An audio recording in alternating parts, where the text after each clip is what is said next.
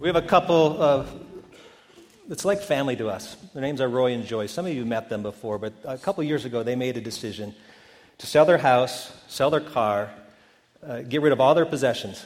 In fact, we know that because we have a few of their things in our house and in our garage that they were trying to get rid of. There are a lot of things that nobody wanted and they gave to Goodwill. But they, they, they just kept a filing cabinet, some hobby supplies that Joy likes, and then uh, they packed a couple suitcases full of clothes, and that's it. And they decided for the next chapter of life, they're just going to travel around the world. They're in their 80s, and they spent the last two years visiting relatives, missionaries in the field, um, going on vacation. I mean, just doing a lot of things that they'd never done before because they were so free to do it. And I asked Roy once, uh, not too long ago, how's this experiment going? And do you miss your things? Do you miss going back to your home? And they said, you know, uh, we, we miss very little. But we do have one regret. I said, What is it? He said, we, re- we regret that we did not do this sooner. See, we have, we have grown up in a culture that makes life about the accumulation of stuff. And over the course of our lives, we just keep gathering more and more and more stuff. I mean, think about it. The average employee who makes, say, $30,000 a year from the age 25 to 65 will have earned over a million dollars. Many of you in this room will earn well over a million dollars, maybe over $2 million in the course of your life. And if you get to the end of your life, you think, where did that money go? I mean, I always, I never considered myself a millionaire, but where did all my money go? I say, look around. Look around your house. Look around, the, look around all the stuff you've been accumulating over all this time. See, last week I talked about how, how debt can be a form of bondage in our lives. We cannot do the things that God wants us to do. We can't give generously. We can't help people in need. We can't go on mission trips because we don't have the money. Why? Because we're paying Visa and MasterCard, and we've got the loan over here and the loan over there.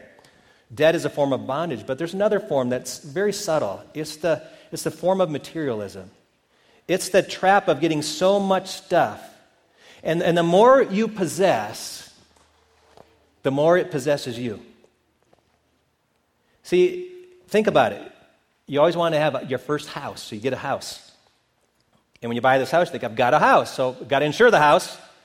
I've got to fill the house, you know, maybe paint, paint some of the walls and put some new flooring in, but then you get your furnishings, uh, your furniture, appliances, you know, you've got to have the stuff that'll cook your food and make your ice and wash your dishes. You get all those things in your house, and you've got to be comfortable. So you put a lot of nice things in it. You want things to look good, so you put things on the walls, and every shelf gets filled with something. Every space gets filled, and you start to accumulate all this kind of stuff in your house. And after a while, you run out of space. You're storing stuff in closets, and your, and your garage is full. And all these places, nooks and crannies, are full of what? Stuff that you've accumulated over all this period of time.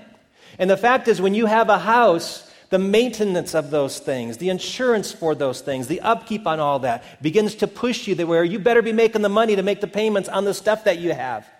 And so the, the things that we seek to own turn around and begin to own us. And it's a frightening place to be.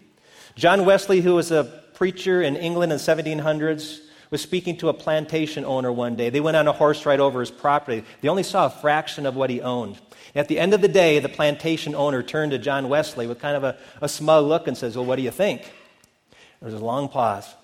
And Wesley said, I think, I think you're going to have a really hard time letting this go. I think a lot of us are like that. That we have stuff that we hold on to and cling, and we're holding so much onto this that we, our hands aren't open to receive the greater things that God wants to give to us. And I want to tell you that from the time we're born, all through our lives, we are, we are being bombarded by a culture that is teaching us things that are contrary to what God teaches us regarding money and possessions. In fact, if you listen to the, the culture, here's what it'll do it'll actually take you in the opposite direction of what God wants you to go in.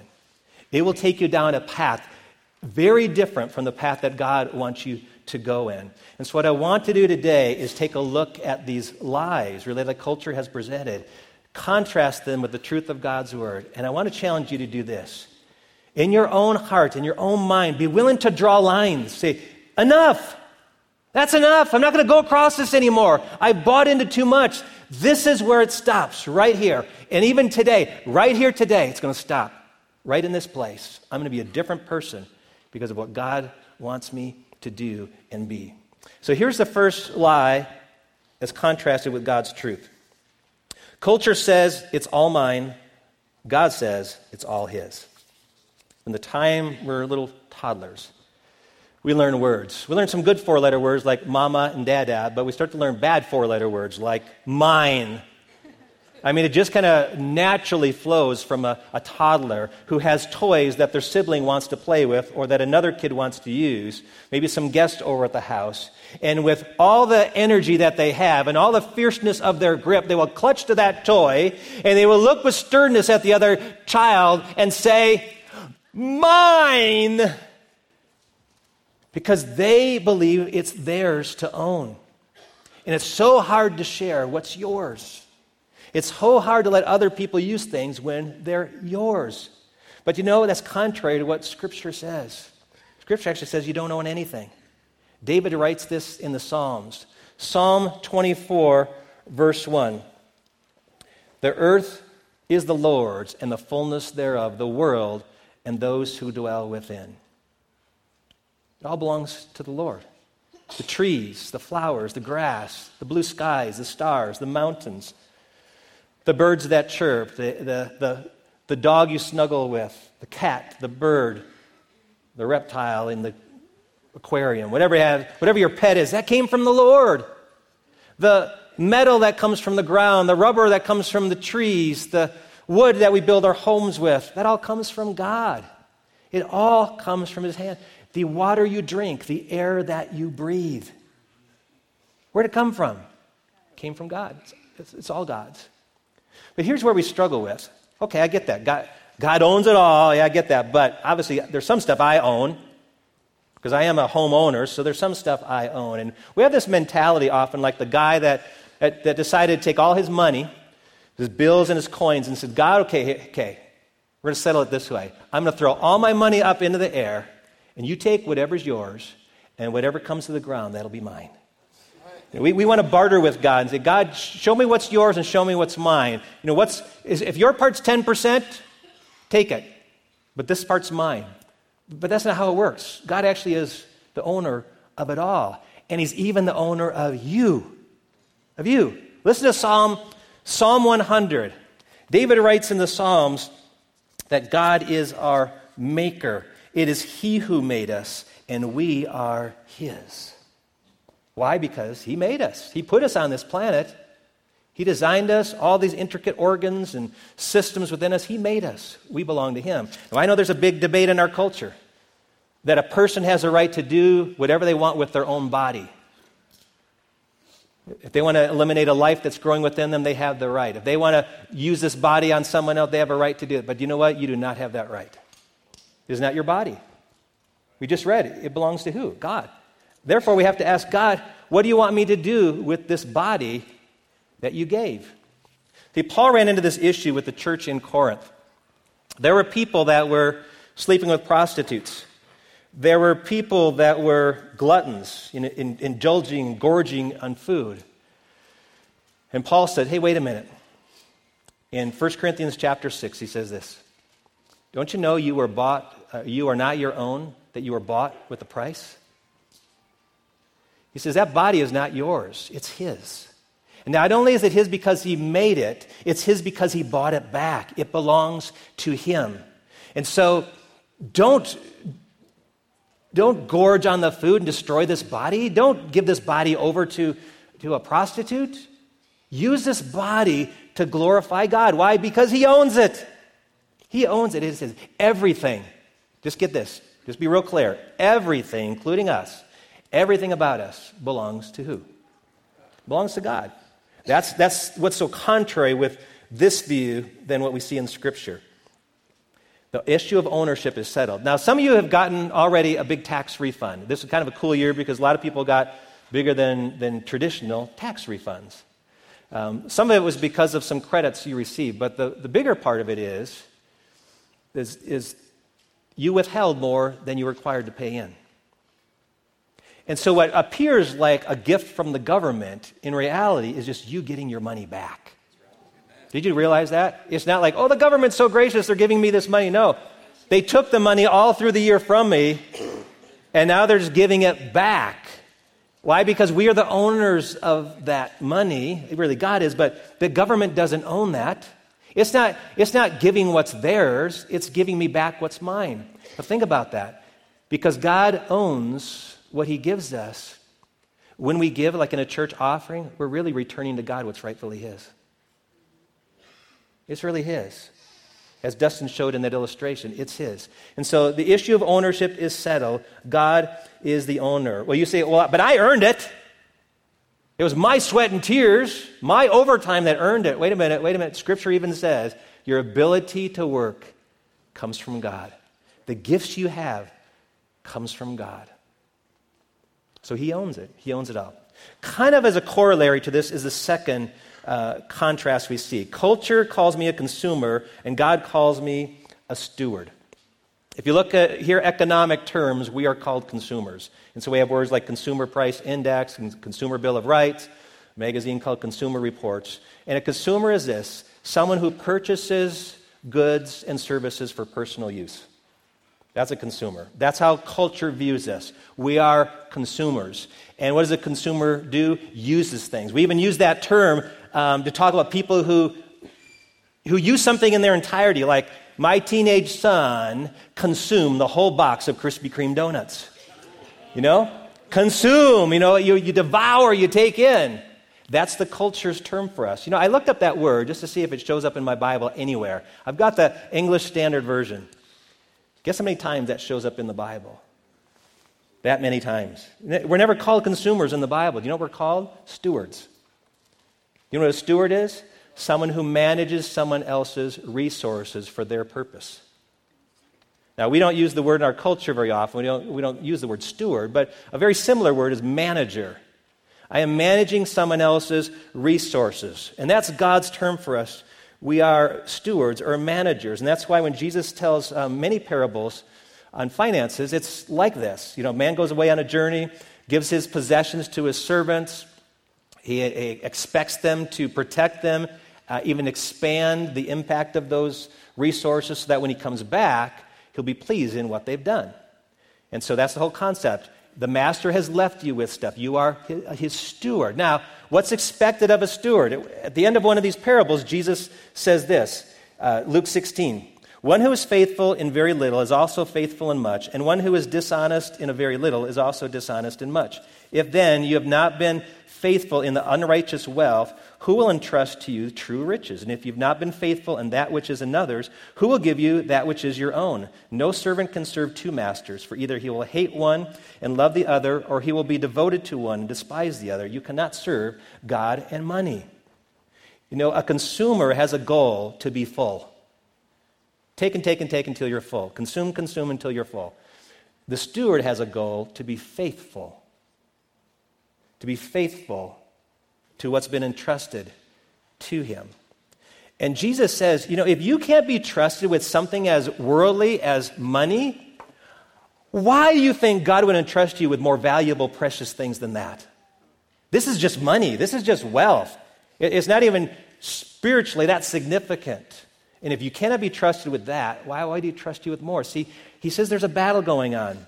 Either I will be your master or money will be your master. Either you will serve me or you'll serve money and possessions. And a faithful steward always says, I know who my boss is. I know who's calling the shots. I know who's driving my decisions, and it is the Lord. So I am his steward, and my desire is to be faithful in what he's entrusted to me. To not be faithful is really to be idolatrous. If you love your stuff more than you love the master who gave you that stuff, you become an idolater. And sometimes we just we cross a line, I believe. We cross that line to where we really, we just really love our house. I really love my motorcycle. I really love my truck. You really love that outfit. Really love that purse. And we start to adore, worship the stuff Jesus says, You cannot do that. There has to be only one master who you worship in your life, and it's got to be me. And so that's why we have to have this perspective of, hey, this is just stuff, and I'm, I've been given this stuff to take care of for the Lord. For many years, we had rented out one of our, our, our older house. And you know what? I worried more about that house than our own house that we live in because at any time of the night, the renters could call up and say, Hey, Darren, uh, the, the evaporative cooler's leaking again. Or the garbage disposal has just gone out. Or the faucet isn't working. Or the refrigerator broke down. Or something. And you know what? I am responsible to respond quickly. Why? Because I'm the owner. But you know what? That relieves you of a lot of burdens when you're not the owner. When you're just a steward for someone else. When you're just holding on to their stuff. See, it would relieve us of a lot of stress realizing, God, you gave it and you could take it away. That's okay, it's your stuff. I'm not going to get too worried about it. You allowed me to have it and then you allowed it to be taken away. That's okay. It's your stuff, after all. This really comes in, in well when you think of parenting. Do you know the kids you have are gifts from God to steward for Him? They're not yours to keep, they're not your little projects and toys. They are, it's like God says, Here, I'm going to give you these kids to steward for me. And so when they go off to college or leave our home or go off to the, you know, the military, and we say, you know, I can't control their lifestyle anymore. I can't control every decision anymore, what they wear and who they hang out with and where they go on the internet. I say, God, they're your kids now. I've done my part to point them to you, and now I entrust them back to you. It, it relieves you of a lot of stress. It's so beautiful when you consider that as stewards, we don't have to cling to the stuff that we have because God has given it to us. The, the past few weeks, there's an older lady in the first service who she comes up to me. She's done this last three weeks now, did it this morning, and she, uh, she wadded up some money and she stuck it in my hand and she said, uh, do, do with this as the Lord directs. And uh, last week, she gave me a bill. It was folded up, was a $20 bill. At the last service, I was speaking to a man who's going on a mission trip, and he was having a fundraising dinner. It was $20 a person. There's no way I could come to that event, but I said, you know what? There's a lady who wants to buy a ticket. And said, this was for you. See, when you're a steward, you begin to ask the question is this for me or is this for someone else? Are you giving this to me or are you wanting to give this through me? And the steward Always asks that because you recognize I'm just, a, I'm just the go between between God, His resources, and the people He's trying to bless. So culture says we are consumers, God says we are stewards. Culture says I need more, God says I lack nothing. The whole advertising industry is based on the premise that you need a little bit more. You know, if you just had this product, if you just bought this service, if you just took this medication, you'd be uh, beautiful, you'd be uh, happy, you'd be successful, you would be popular. And so there are a lot of things that in the course of our lives become very kind of cool and trendy. Every year there's certain things that it's the gotta have stuff. Not just at Christmas time, but all through the year. Like, everyone else is getting one of these. You know, we've got to get one of these things too. And right now I looked up what are the hottest things over the past year. Here's some of them smartwatches, subscription meals, heated vests, that's a vest that's got built in, keeps yourself warm. A robo vacuum. You know, just it just goes around your house, cleans up the stuff. You just watch it and let the cat ride on it. Um, ancestry kits. Finding out who, you know, where you really came from, how, how you're not who you think you are. Um, Instapots and pressure cookers. We've got one of those, and they're wonderful. Awesome. Digital assistants. That's not a secretary with fingers. Okay, that's like the echo. You know, that, that we just talk and they respond and do stuff for us. Um, athleisure wear. What is that? It's athletic wear that you can also wear leisurely. So it looks good at the gym. It also looks good at Walmart. Okay? That's athleisure wear. PlayStation Spider Man bundle. I know everyone got, no, I, I, somebody got those because they're really hot. Hot games. And then uh, this, one, this one made me laugh because, because there was a, a, a statement about this product saying, tests have not proven that this actually works, but it's been flying off the shelves. Activated coconut charcoal teeth whitening powder. I don't know if it works, but everybody's getting it. Must be good. Have I got some products for you? I mean, now you may have some of those things, that's fine. Some of them are good products, but I want to ask you would you be willing to ask the question, why am I getting this? Is it because I feel that if I get it, I'll be considered cool? I'll be considered trendy? I'll be in? Everybody is doing it? Is that the motivation? Because if it is, that's a terrible motivation. We, we should be asking God, would this, would this be an honorable thing to do? Would this, be, would this be pleasing to you? Because what happens is we just keep accumulating stuff. Have you heard of the name Marie Kondo? Some, some of you have, and, and you, are probably very devoted to her. Marie Kondo, it's not a housing development. Marie Kondo is a Japanese woman who's an expert in house cleaning, decluttering homes. She has a book. She also is featured on a six part Netflix series called Tidying Up. And people who've got a house full of stuff invite her to come in, and she helps them go through and declutter their lives because they're so frustrated. And they don't know how to say goodbye to their stuff, and she just makes them get rid of all kinds of stuff. Her principle is basically this whatever doesn't bring you joy, say goodbye to.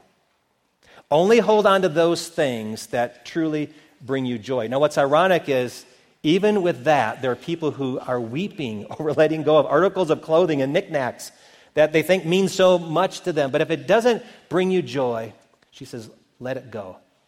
But you know what? By the end, when they've cleaned off their closets and their, and their desk and their living room and all these things, there's a sense of freedom. The sense of like, oh, a burden's been lifted from my life. Because here's this is scientifically proven to be true. The more clutter in your house, the harder it is to relax. If you have a bedroom full of clutter, your mind constantly looks around at stuff. The simpler the room, the easier it is to sleep because your mind's not constantly moving. You can, you can think more clearly in a decluttered home. Now, I'm one to speak because I like to collect a few things. And, uh, and I'm not going to let my wife come up and uh, share any of those stories. But when, when I take apart, say, a doorknob, and uh, I realize, you know what? I just hate to throw out a good doorknob. And these screws could be used again somewhere in a project. And so I have boxes and little drawers with all kinds of screws and nuts and bolts and all kinds of um, CRAP in our garage because there's all this stuff everywhere that I've accumulated. Now, every once in a while, I'm looking for like I'm looking for a screw that fits something just right, and I'll open up a drawer and go, "Yes, I'm glad I saved that one." But that's the rarity. That's the rarity. I was so glad that yesterday Widefield Community Center had a, a recycling day. And you could bring old mattresses, old tires, um, cans of paint and cleaners. And so we unloaded at least 25 five gallon, gallon, quart size cans of paint and stain that we've kept over, really, over the last 20 years. And my, th- my thinking is hey, that, there's only like that much paint in there. But if we get a nick on the wall, we're going to be looking all over for that can of paint. Well, you know what? I opened those cans of paint, and they're like rock solid now anyway. So we clean up all kinds of shelving space. Now, here's the danger we, we get decluttered, clean shelves, clean closets, and then we go out and buy new stuff to, to fill. Don't do that. Don't do that. You, you've, you've drawn the line. He says, no more. I'm not going to be an accumulator of stuff. There's a new uh, trend today um, to be a minimalist. You know what a minimalist is? It's just living on, on basic things. I'm going to be content with basics, and instead of accumulating stuff, I will invest more in relationships and experiences. And I love that.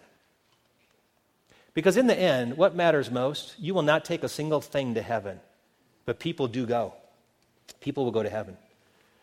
And so spend, spend less money investing into things and enjoy life with people, and love people, and bless people. And I think it matches up with Scripture because Paul, Paul wrote to Timothy about an attitude that we should have. Godliness with contentment is great gain, for we brought nothing into the world, and we cannot take anything out of the world. But if we have food and clothing with these, we will be content. David says in Psalm 34:10, "The young lions suffer want and hunger, but those who seek the Lord lack no good thing." See, God promises to meet our needs. He says with, with food and clothing you'll be content. I have to add just a couple more things to that. like a house to live in, bed to sleep on, maybe. But you know what? Here's where we have a tr- problem drawing a clear line between what is a want and what is a need. Shelter is a want. Excuse me, shelter is a need. A four bedroom house with, a, with two and a half baths and a two car garage is a want. Transportation is a need. A car is a want. There are other forms of transportation than cars. Food is a, a need. A 12 ounce sirloin steak with, with all the trimmings, that's a want. See, but here's where you and I have to just draw a line and say, what, is it, what, what do I need? See, God sometimes pares us down to help us realize you really need very little. And if you can find contentment in that, it is great gain. That's why Paul said, you know, I, I, can, I found the secret of being content, whether well fed or hungry, living in plenty or want. And here's the secret he learned I can do all things through Christ who gives me strength. Contentment is a very beautiful thing. And so God promises to, to bless us and to give us, and that we would lack nothing. In fact, I think God's more concerned about the, the spiritual, emotional needs and even the physical needs. Consider this James chapter 1.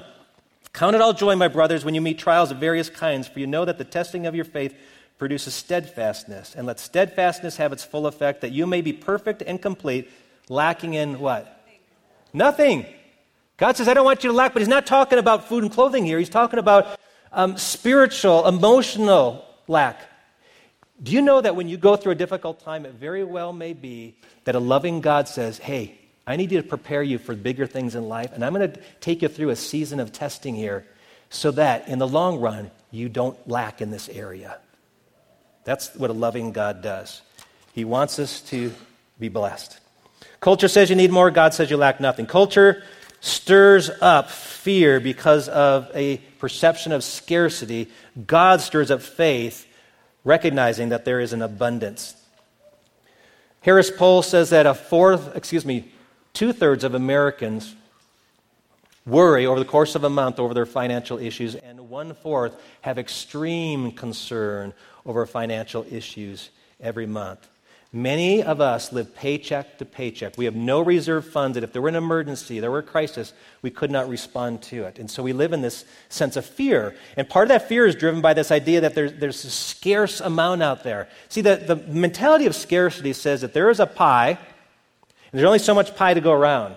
And if someone takes a big piece of pie, like a big corporation, that only leaves so much pie left for the rest of everybody else. And that's not fair. An abundance mentality looks at it differently. Abundance mentality looks at not the pie, but say the air. You take a big breath of air, and none of us say, hey, hey, hey, you've had more than your share fair of oxygen today. Okay, slow down, brother. Don't breathe so deeply. No, we don't do that. Why? Because there's an abundance of air. It's not a concern. That's how we should view God. God's not a stingy God with limited resources. He's a God of abundance. Now, I know technically there's a limitation to the amount of oxygen that's breathable. I know that. And there's a limit to what God would give us. But the truth is this it's far more than you and I can imagine. He's a God of abundance. There's, there's more than meets the eye. In one of the parables that Jesus tells, the parable of the talents, he gives one man five, one man two, and one man one talents says, I'm going away. When I come back, we'll have a day of accounting. And when he comes back, the man who has five doubled the amount. The man who had two doubled his amount. And his response to both was the same Oh, you guys did awesome. Come and share in my happiness. I will bless you even more. But the man who had one buried his talent in the ground. And when, when the owner came back, he wasn't happy. Now, when I first read that years ago, I thought, you know, I, I don't know why the owner got so upset. What's his issue here? I mean, it's not like the guy squandered it. He didn't lose it. He just, he just buried it. He just, he just pulled it out of the ground said, Here it is, master. Here's what you gave me. He may not get the gold prize or the bronze prize, but, or the silver, but maybe a bronze. You know, he did something kind of good. But the master, if you read the rest of the story, is, is angry with him. In fact, punishes him. And I think it's because of what this servant said to him. It says, he also had received the one talent, came forward, saying, Master, I knew you to be a hard man, reaping where you did not sow, and gathering where you scattered no seed. So I was afraid, and I went and hid your talent in the ground. Here, you have what is yours. And what's so bad about that? What's bad about that is the offense to the owner. What this man thought of his owner was so offensive. Basically, he was saying, like, saying this You are a hard man. You like to have other people work and you profit off of them. I wasn't going to let you do that to me. You're not fair, and you're someone to be feared. So I buried mine in the ground. What's your view of God? Do you, do you feel when God calls you to say give, like in the Sunday morning offering? I don't trust that kind of a God. He's trying to take something from me. He's, he's to be feared. He's trying to take what is mine. Or do you say, no, that's, my, that's my owner? He's blessed me. He's given me the privilege to give. What is your perspective? Really, what is your view of God when it comes to letting go of those things? Because if you have a scarcity mentality, you are going to cling to it very tightly and say, I can't let go because I don't know if there'll be any more coming in the future. You know, I, I've met people who have given generously to God. You know what their perspective is? God gave it, and as soon as I give it out, it's like he, he backfills. And I can't give it out as fast as he's pouring in. It's like I'm, we keep doing this. You can be a, a, a reservoir that holds onto it, or you can be a river that lets it pass through. And God wants us to be like the river.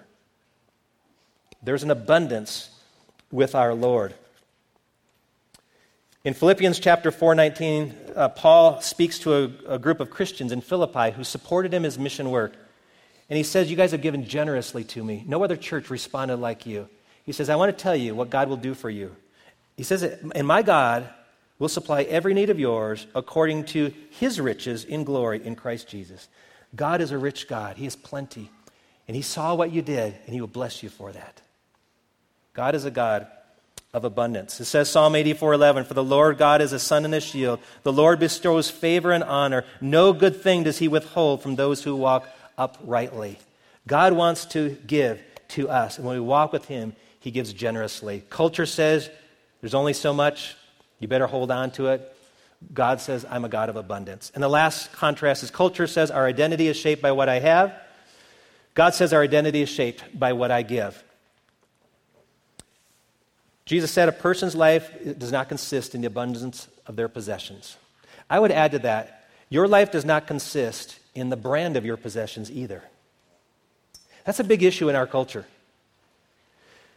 I, I like the NCAA basketball tournament. It's March Madness, for goodness sake. These kids out there playing their hearts out, and they're wearing these great tennis shoes. Now, young men are growing up looking at these tennis shoes, and if you get LeBron James or Stephen Curry or Kyrie Irving's name on that tennis shoe, you, you are somebody special. It's their shoe.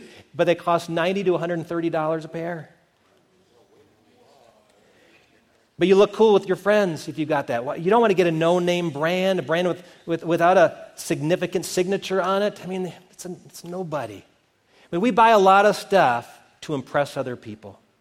There's a lot of pressure today that if you have that purse, if you have that truck, if you have that phone, you are someone special.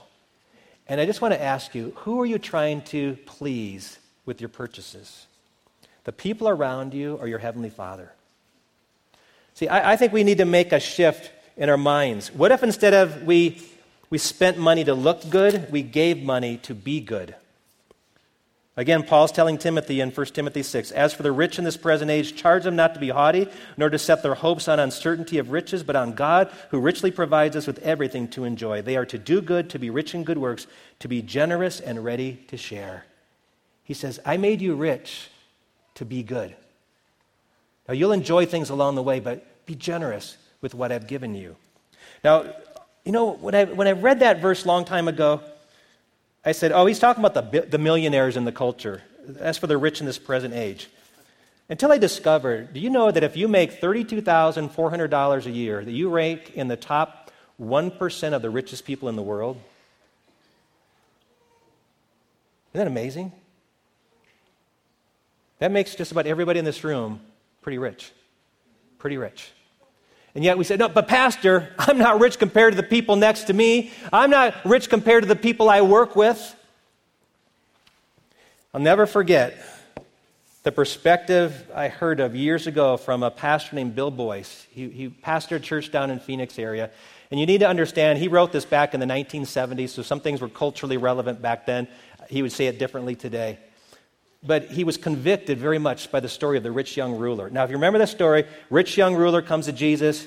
says he's, he wants to follow Jesus. Jesus says, I want you to sell everything you have, give to the poor, and then come follow me. And the man says, Can't do that. He turns and walks away. So here's what Bill Boyce said He wrote a prayer Dear Lord, I've been rereading the record of the rich young ruler and his obviously wrong choice, but it has me thinking. No matter how much wealth he had, he could not ride in a car, have any surgery, turn on a light, buy penicillin, hear a pipe organ, watch TV, wash dishes in running water, type a letter, mow a lawn, fly in an airplane, sleep on an inner spring mattress, or talk on the phone. And if he was rich, what am I? What's going to identify you? Will you be a consumer? An owner of things? A possessor of possessions? Or a giver? You know what I love about the Lord? I mean, obviously, He's the owner. We worship Him. We, we recognize He's owner. But you know what we love most about God? Is that in spite of the fact He owns everything, He's the most generous giver there's ever been. I mean, that's what we love about God, isn't it? The fact that God gives. For God so loved this world that He gave His one and only Son. He's a giver. And we love that about God. And we are most like God when we give. That's what God loves most about us. We give like Him. There's no greater gift than just to start giving Him your heart, your soul, your life. Say, I'm not going to let my possessions be Lord over me. I'm going to surrender myself to you fully. And so I want to give you that opportunity today. I'd like you to stand, our prayer partners to be available up front here. To give yourself back to the giver of life, the one who entrusted you with everything he's given you. Everything, including your body, your mind, your family, your spouse, your pets, your job, everything. He gave it all to you. To say, God, I, how can I hold any part of me back from you today? And so today, surrender to Him. And maybe for the first time, for some of you, surrender to Jesus. If you're battling in a specific area of your life, our prayer partners would like to covenant with you and pray over that area that you would surrender to Him. He's a good giver. Let's give Him what He deserves.